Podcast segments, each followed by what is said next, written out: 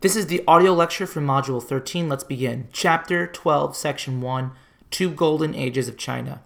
In the late 600s, Wu Zhao, spelled W U, next word, Z H A O, became the only woman to rule China in her own name. Her strong rule helped guide China through one of its most brilliant periods. At a time when Europe was fragmented into small feudal kingdoms, two powerful dynasties, the Tang and the Song, restored unity to China. The Tang dynasty reunifies China. After the Han dynasty collapsed in 220 AD, China broke apart and remained divided for nearly 400 years. Yet China escaped the decay that disrupted Western Europe after the fall of Rome. Farm production expanded and technology slowly improved. Buddhism spread while learning and the arts continued to flourish. Even Chinese cities survived. Although invaders stormed northern China, they often adopted Chinese civilization rather than demolishing it. Meanwhile, various dynasties rose and fell in the south. During the brief, during the brief Sui dynasty, spelled S-U-I, in 589 to 618 AD, the emperor Sui Wendi, spelled S-U-I-W-E-N-D-I, reunited the north and south. But China was not restored to its earlier glory until the emergence of the Tang dynasty in 1618. The Tang built an empire. The first Tang empire, Li Yuan, Li Yuan, spelled L-I, next word, Y-U-A-N, was a general under the Sui dynasty. When the Sui began to crumble, Li Yuan, ambitious 16-year-old son, Li Shimin, spelled L-I-S-H-I-M-I-N, urged him to lead a revolt. Father and son crushed all rivals and established the Tang dynasty. Eight years later, Li Shimin compelled his aging father to step down and mounted the throne himself, taking the name Tang Zong, spelled T A N G, next word, T A I Z O N G. A brilliant general, government reformer, historian, and master of the calligraphy brush, Tang Zong would have become China's most admired emperor. Later, Tang rulers carried empire building to new heights, conquering territories deep in Central Asia. Chinese armies forced the neighboring lands of Vietnam, Tibet, and Korea to become tributary states. That is, while these states remained self governing, their rulers had to acknowledge Chinese supremacy and send regular tribute to the Tang emperor. At the same time, students from Korea and Japan traveled to the Tang capital to learn about Chinese government, law, and arts. The government and economy grow. Tang rulers, such as Empress Wu Zhao, helped restore the Han system of uniform government throughout China. They rebuilt the bureaucracy and enlarged the civil service system to recruit talented officials trained in Confucius philosophy. They also set up schools to prepare male students for the exams and develop a flexible new law code. Tang emperors instituted a system of land reform in which they broke up large agricultural holdings and redistributed the land to peasants. This policy strengthened the central government by weakening the power of large landowners. It also increased government revenues, since the peasants who farmed their own land would be able to pay taxes. The Tang dynasty declines. Like earlier dynasties, the Tang eventually weakened. After Tang emperors lost territories in Central Asia to the Arabs, corruption, high taxes, drought, famine, and rebellions all contributed to the downward swing of the dynastic cycle. In 907 AD, a rebel general overthrew the last Tang emperor. This time, however, the chaos following the collapse of a dynasty did not last long. The Song dynasty. In 960 AD, a scholarly general named Zhao Kuangyin, spelled Z H A O, next word, K U A N G Y I N, reunited much of China and founded the Song dynasty. The Song ruled for 319 years, slightly longer than the Tang, but they controlled less territory than the Tang. The Song also faced the constant threat of invaders in the north. In the early 1100s, the battered Song retreated south of the Huang River, spelled H U A N G. There, the southern Song continued to rule for another 150 years. As we will discuss later, in the late 1200s, invaders from the north, called the Mongols, attacked and overthrew the Song. Despite military setbacks, the Song period was a time of great achievement. China's wealth and culture dominated East Asia, even when its armies did not. Under the Song, the Chinese economy expanded because of improved farming methods and open border policy. The latter allowed a new type of faster growing rice to be imported from Southeast Asia. Farmers were now able to produce two crops a year, one of rice and one of a cash crop to sell. The rise in productivity created surpluses, allowing more people to pursue commerce, learning, or the arts. Through China's history, a system of canals had been built that encouraged internal trade and transportation. The Grand Canal, completed during the Sui dynasty, linked the Huang River to the Chang River, spelled C H A N G. As a result, food grown in the south could be shipped to the capital in the north. The Grand Canal reached its peak during the Song dynasty, when thousands of tons of grain were shipped to northern China each year. Under both the Tang and the Song, foreign trade flourished. Merchants arrived from India, Persia, and Arabia. Chinese merchants carried goods to Southeast Asia in exchange for spices and special woods. Song porcelain had been found as far away as East Africa. To improve trade, the government issued paper money. China's cities, which had been mainly centers of government, now prospered as centers of trade. China's ordered society. Under the Tang and Song, China was a well ordered society. At its head was the emperor, whose court was filled with aristocratic families. The court supervised a huge bureaucracy from which officials fanned out to every part of China. China's two main social classes were the gentry, spelled G E N T R Y, and the peasantry. The gentry value education. As in previous dynasties, the scholar, uh, scholar official class formed the top stratum of society. Most scholar officials at court came from the gentry or wealthy landowning class. They alone could afford to spend years studying the Confucian classics in order to pass the grueling civil service exam. When not in government service, the gentry often served in the provinces as allies of the emperor's officials. The Song scholar gentry valued learning more than physical labor. They supported a revival of Confucian thought. New schools of Confucian philosophers emphasized social order based on duty, rank, and proper behavior. Although corruption and greed existed among civil servants, the ideal Confucian official was a wise, virtuous scholar who knew how to ensure harmony in society. Peasants worked the land. Most Chinese were peasants who worked the land, living on what they produced. Drought and famine were a constant threat, but new tools and crops did improve the lives of many peasants. To add to their income, some families produced handicrafts such as baskets or embroidered items. They carried these products to nearby market towns to sell or trade for salt, tea, or iron tools. Peasants lived in small, largely self sufficient villages that managed their own affairs. Heaven is high, noted one Chinese saying, and the emperor is far away. Peasants relied on one another rather than the government. When disputes arose, a village leader and council of elders put pressure on the parties to resolve the problem. Only if such efforts failed did villagers take their disputes to the emperor's county representative. In China, even peasants could move up in society through education and government service. If a bright peasant boy received an education and passed the civil service examination, both he and his family rose in status. Slaves in early China, however, did not have such opportunities. As in many other parts of the world, slavery played an important role in early China, though a limited one. Merchants have lowest status. In market towns and cities, some merchants acquired wealth. Still, according to Confucian tradition, merchants had an even lower social status than peasants since their riches came from the labor of others. An ambitious merchant, therefore, might buy land and educate one son to enter the ranks of the scholar gentry. The Confucian attitude toward merchants affected economic policy. Some rulers favored commerce, who sought to control it. They often restricted where foreign merchants could live and even limited the activities of private traders. Still, Chinese trade flourished during Song times. The status of women. Women had higher status in Tang and earlier Song times than they did later. Within the home, women were called upon to rule family affairs. A man's wife and his mother had great authority, managing servants and family finances. Still, families valued boys more than girls. When a young woman married, she became part of her husband's family.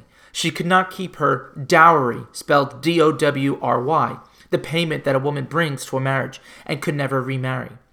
Women's subordinate position was reinforced in Song times when the custom of foot binding emerged. The custom probably began at the imperial court, but later spread to the lower classes. The feet of young girls were bound with long strips of cloth, producing a lily shaped foot about half the size of a foot that was allowed to grow normally. Tiny feet and a stilted walk became a symbol of nobility and beauty. Foot binding was extremely painful, yet the custom survived. Even peasant parents feared that they could not find a husband for a daughter with large feet. Not all girls in China had their feet bound. Peasants who needed their daughters to work in the fields did not accept the practice. Yet most women did not have to submit to foot binding. Women with bound feet often could not walk without help. Thus, foot binding reinforced the Confucian tradition that women should rem- remain inside the home. The Tang and Song developed a rich culture. A prosperous economy supported the rich culture of Tang and Song China. Although their splendid royal palaces were long ago destroyed, many paintings, statues, temples, and ceramics had survived. Artists paint harmony. Along with poetry, painting and calligraphy were essential skills for the scholar gentry. In both of these crafts, artists sought balance and harmony through the mastery of simple strokes and lines. The Song period saw the triumph of Chinese landscape painting, steeped in the Daoist tradition, spelled D A O I S T. Painters sought to capture the spiritual essence of the natural world. When you are planning to paint, instructed a Song artist, you must always create a harmonious relationship between heaven and earth. Misty mountains and delicate bamboo forests dominated Chinese landscapes. Yet Chinese painters also produced realistic, vivid portraits of emperors or lively scenes of city life. Architecture and porcelain. Buddhist themes dominated sculpture and influenced Chinese architecture. The India stupa evolved into the graceful Chinese pagoda, a multi story temple with eaves that curve up at the corners. Chinese sculptors created striking statues of the Buddha. These statues created a, such a strong impression that many people today picture the Buddha as a Chinese god rather than an Indian holy man. The Chinese perfected techniques in making porcelain, a shiny, hard pottery that was prized as the finest in the world. They developed beautiful glazes to decorate vases, tea services, and other objects that Westerners would later call Chinaware. Artists also produced a porcelain figure of camels, elegant court ladies playing polo, and bearded foreigners newly arrived from their travels on the Silk Road. Chinese writing. Prose and poetry flowed from the brushes of the Tang and Sung writers. Scholars produced works on philosophy, religion, and history. Short stories that often blended fantasy, romance, and adventure made their first appearance in Chinese literature. Among the gentry, poetry was the most respected form of Chinese literature. Confucian scholars were expected to master the skills of poetry. We know the names of some 200 major and 400 minor Tang and Sung poets.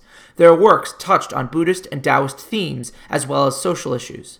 Many poems reflected on the shortness of life and the immensity of the universe. Probably the greatest Tang poet was Li Bo, spelled L I, next word B O. A zestful level, level, uh, lover of life and freedom, he moved about from one place to another for most of his life. He wrote some 2,000 poems celebrating harmony with nature or lamenting the passage of time. A popular legend says that Li Bo drowned when he tried to embrace the reflection of the moon in the lake. More realistic and less romantic were the poems of Li Bo's friend, Du Fu, spelled D U, next word F U. His verses described the horrors of war or condemned the lavishness of the court. A later poet, Li Qingzhao, spelled L I, next word Q I N G Z H A O, described the experience of women left behind when loved ones went off to war. Her poems reflected a time when invasion threatened to bring the brilliant Song dynasty to an end. Chapter 12, Section 4 The Emergence of Japan and the Feudal Age. Like Korea, Japan felt the powerful influence of Chinese civilization early in its history. At the same time, the Japanese continued to maintain their own distinct culture. Geography sets Japan apart. Japan is lo- located on an archipelago, spelled A R C H I P E L A G O, or chain of islands, about 100 miles off of the Asian mainland and east of the Korean peninsula. Its four main islands are Hokkaido, spelled H O K K A I D O, Honshu, spelled H O N S H U, Kyushu, spelled K Y U S H U, and Shikoku, spelled S H I K O K U. Seas protect Japan. Japan is about the size of Montana but four fifths of its land are too mountainous to farm. As a result, most people settled in narrow river valleys and along the coastal plains. A mild climate and sufficient rainfall, however, helped Japanese farmers make the most of a limited arable land. The surrounding seas have both protected and isolated Japan. The country was close enough to the mainland to learn from Korea and China, but too far away from the Chinese to conquer. Japan thus had greater freedom to accept or reject Chinese influences that did other Eastern Asian islands. At times, the Japanese sealed themselves off from foreign influences, choosing to go their own way. The seas that helped Japan preserve its identity also served for trade routes. The inland sea was an especially important link among various Japanese islands. The seas also offered plenty food sources, and the Japanese developed a thriving fishing industry. Forces of nature. The Japanese came to fear and respect the dramatic forces of nature. Japan lies in a region known as the Ring of Fire, which is made up of a chain of volcanoes that encircle the Pacific Ocean. This region is therefore subject to frequent volcanic activity and earthquakes. Underwater earthquakes cause, can launch killer tidal waves called tsunamis, which sweep over the land without warning, wiping out everything in their path. Early traditions. The people we know today as the Japanese probably migrated from the Asian mainland more than 2,000 years ago. They slowly pushed the earlier inhabitants, the Ainu, spelled A I N U, onto the northernmost island of Hokkaido. The Yamato clan claims power. Early Japanese society was divided into uji, spelled U G I, or clans. Each uji had its own chief and a special god or goddess, who were seen as the clan's original ancestor. Some clan leaders were women, suggesting that women enjoyed a respectful position in society. By about AD 500, the Yamato clan came to dominate a corner of Honshu, the largest Japanese island. For the next thousands of years, the Yamato plain was the heartland of Japanese government. The Yamato set up Japan's only, first and only dynasty. They claimed direct descent from the sun goddess, Amaterasu, spelled A M A T E R A S U, and chose the rising sun as their symbol. Later Japanese emperors were revered as living gods. While this is no longer the case, the current Japanese emperor still traces his roots to the Yamato clan. A religion of nature. Early Japanese clans honored kami, spelled K A M I, or superior powers that were natural or divine. The worship of the forces of nature became known as Shinto, meaning the way of kami. Although Shinto has not evolved into an international religion like Christianity, Buddhism, or Islam, its traditions survive to the present day in Japan. Hundreds of Shinto shrines dot the Japanese countryside. Though simple in design, they are generally located in beautiful, natural surroundings. Shinto shrines are dedicated to special sites or objects such as mountains or waterfalls, ancient gnarled trees, or even oddly shaped rocks. The Korean connection. The Japanese language is distinctly related to Korean, but completely different from Chinese. From early on, Japan and Korea were in contentious contact with each other. Korean artists and metalworkers settled in Japan, bringing sophisticated skills and technology. Japanese and Korean warriors crossed the sea in both directions to attack each other's strongholds. Some of the leading families at the Yamato courts claimed Korean ancestors. Missionaries from Korea had introduced Buddhism to Japan in the 500s. With it came knowledge of Chinese writing and culture that sparked a sustained period of Japanese interest in Chinese civilization. Japan looks to China. In the early 600s, Prince Shotoku, spelled S H O T O K U, of the Yamato clan, decided to learn about China directly instead of through Korean sources. He sent young nobles to study in China. Over the next 200 years, many Japanese students, monks, traders, and officials visited the Tang court the Japanese visit China. Each visitor to China spent a year or more there, negotiating, trading, but above all, studying. The visitors returned to Japan eager to spread Chinese thought, technology, and arts. They also imported Chinese ideas about government. Japanese rulers adopted the title Heavenly Emperor and claimed absolute power. They strengthened the central government, set up a bureaucracy, and adopted a law code similar to that of China. Still, the new bureaucracy had little zeal authority and beyond the royal court. Out in the countryside, the old clans remained strong. In 710 AD, the Japanese emperor built a new capital at Nara, spelled N A R A, modeled on the Tang capital at Chang. There, Japanese nobles spoke Chinese and dressed in Chinese fashion. Their cooks prepared Chinese dishes and served food on Chinese style pottery. Tea drinking, along with an elaborate tea ceremony, was imported from China. Japanese officials and scholars used Chinese characters to write official histories. Tang music and dances became very popular, as did gardens designed using Chinese influences. As Buddhism spread, the Japanese adopted pagoda architecture. Buddhist monasteries grew rich and powerful. Confucian ideas and ethics also took root. They included an emphasis on filial piety, the careful management of relationships between superior and inferior, and respect for learning. Selective borrowing preserves culture. In time, the initial enthusiasm for everything Chinese died down. The Japanese kept some Chinese ways but discarded or modified others. This process is known as selective borrowing. Japan, for example, never accepted the Chinese civil service examination to choose officials based on merit. Instead, they maintained their tradition of inherited status through family position.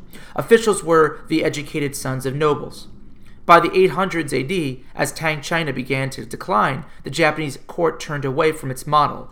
After absorbing all they could from China, the Japanese spent the next 400 years digesting and modifying these cultural borrowings to produce their own unique civilization.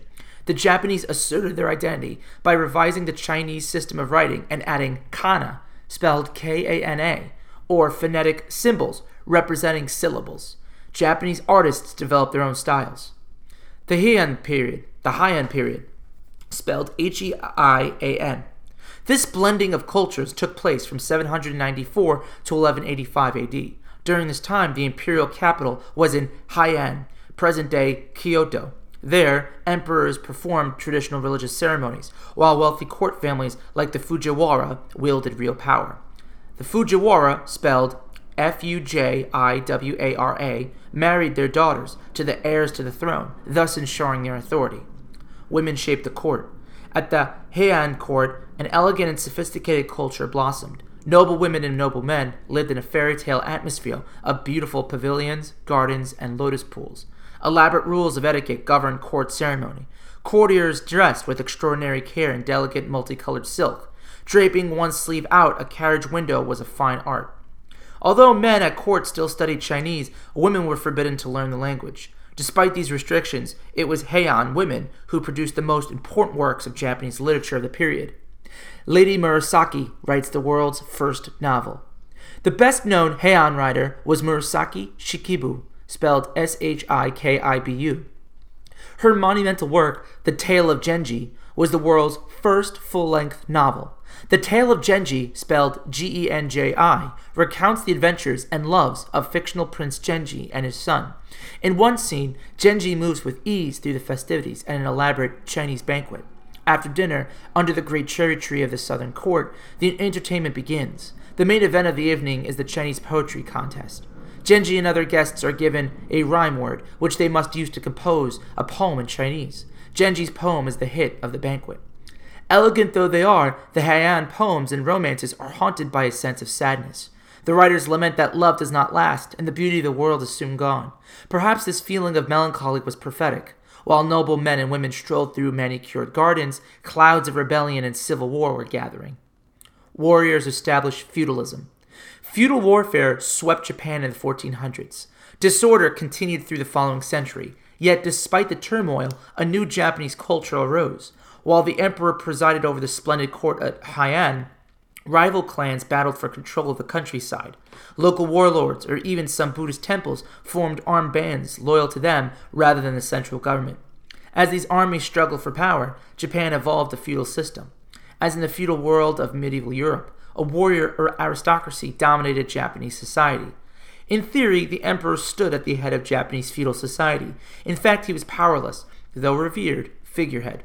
Real power lay in the hands of the shogun, spelled S H O G U N, in 1192 AD.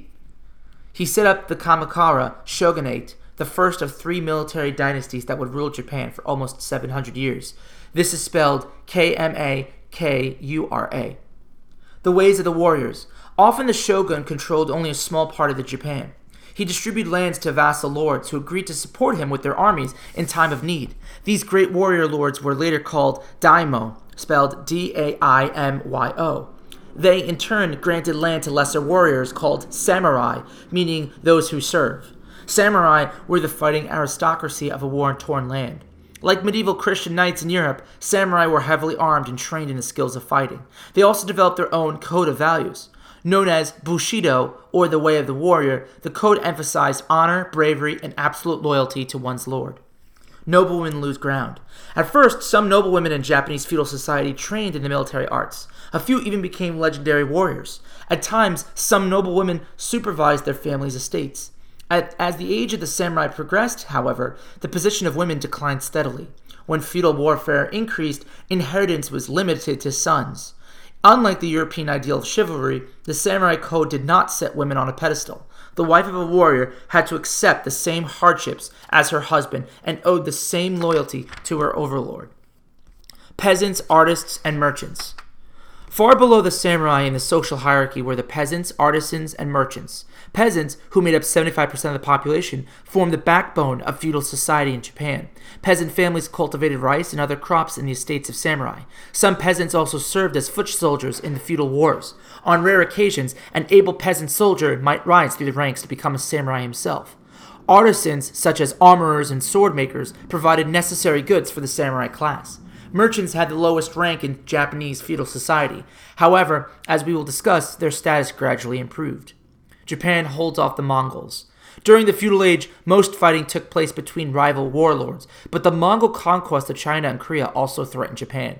When the Japanese refused to accept Mongol rule, Kublai Khan, spelled K U B L A I K H A N, launched an invasion from Korea in 1274 AD. A fleet carrying 30,000 troops arrived, but shortly afterwards a typhoon wrecked many Mongol ships and drove the invaders back to the mainland.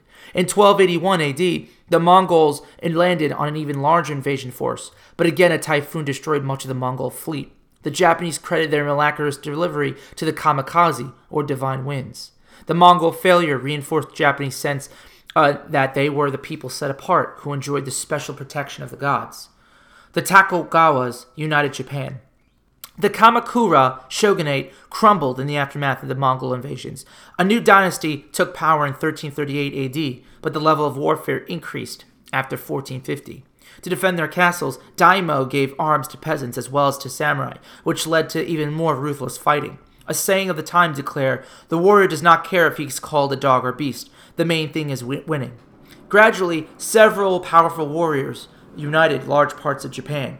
The first was Oda Nobunaga, spelled O D A, next word, N O B U N A G A, who by his death in 1582 had unified Japan's central region. By 1580, 1590, uh, the brilliant general Toyota, Toyotomi Hideyoshi, spelled T O Y O T O M I, next word, H I D E Y O S H I, a commoner by birth, had brought most of Japan under his control. He then tried but failed to conquer Korea and China. In 1600, the Daimyo Tokugawa Ieyasu, spelled T O K U G A W A, next word, I E Y A S U, defeated his rivals to become master of Japan. Three years later, he was named shogun. The Tokugawa shogunate would go on to rule Japan until 1868. Central government imposed. The Tokugawa shoguns were determined to end feudal warfare. They maintained the outward forms of feudal society, but imposed central government control on all Japan. For this reason, this system of government is called centralized feudalism. The Tokugawas created a unified, orderly society. To control the daimyo, they required these great lords to live in the shogun's capital at Edo, present day Tokyo, every other year. A daimyo's wife and children had to remain in Edo full time, giving the shogun a powerful check on the entire family. The shogun also forbade daimyo to repair their castles or marry without permission. New laws fixed this old social order rigidly in place and upheld a strict moral code. Only samurai were allowed to serve in the military or hold government jobs. They were expected to follow the traditions of Bushido. Peasants had to remain on the land. People in lower classes were forbidden to wear luxuries, such as silk clothing. The economy booms. While the shoguns tried to hold back social change, the Japanese economy grew by leaps and bounds. With peace restored to the countryside, agricultural improved and expanded. New seeds, tools, and the use of fertilizer led to a great output of crops. Food surpluses supported rapid population growth. Towns sprang up on the lands around the castles of daimyo. Edo grew into a booming city, where artists and merchants flocked to supply the needs of the daimyo and their families. Trade flourished within Japan. New roads linked castle towns in Edo. Each year, daimyo and their servants traveled to and from the capital, creating a demand for food and services along the route. In cities, a wealthy merchant class emerged. In accordance with Confucian tradition, merchants had low social status. Japanese merchants, however, were able to gain influence by lending money to daimyo and samurai. Sometimes merchants further improved their social position by arranging to marry their daughters into the samurai class. Zen Buddhism shapes culture. During Japan's feudal age, a Buddhist sect from China won widespread acceptance among samurai. Known in Japan as Zen, it emphasized self reliance, meditation, and devotion to duty. Zen had seemingly contradictory traditions. Zen monks were great scholars, yet they valued the uncluttered mind and stressed the importance of reaching a moment of non knowing. Zen stressed compassion for all, yet samurai fought to kill. In Zen monasteries, monks sought to experience absolute freedom, yet rigid rules were in place. Zen Buddhists believed that people could seek enlightenment through meditation and through the precise performances of everyday tasks. For example, the elaborate rituals of the tea ceremony reflected Zen values of peace, simplicity, and love of beauty. Zen reverence for nature also influenced the development of fine landscaping paintings. Artistic traditions change.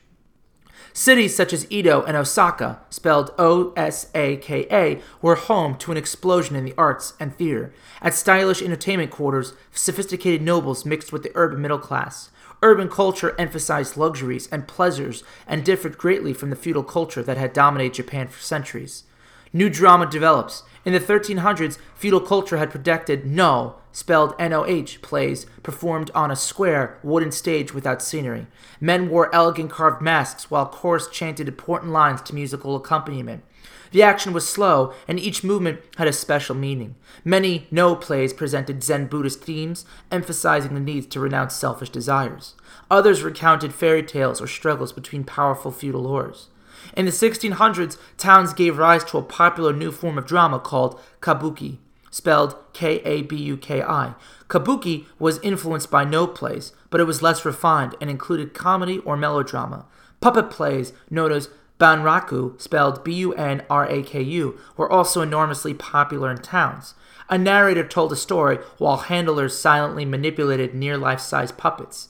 Bunraku plays catered to the popular middle class tastes. Painting and printmaking. Japanese paintings often reflected the influence of Chinese landscape paintings, yet Japanese artists developed their own styles.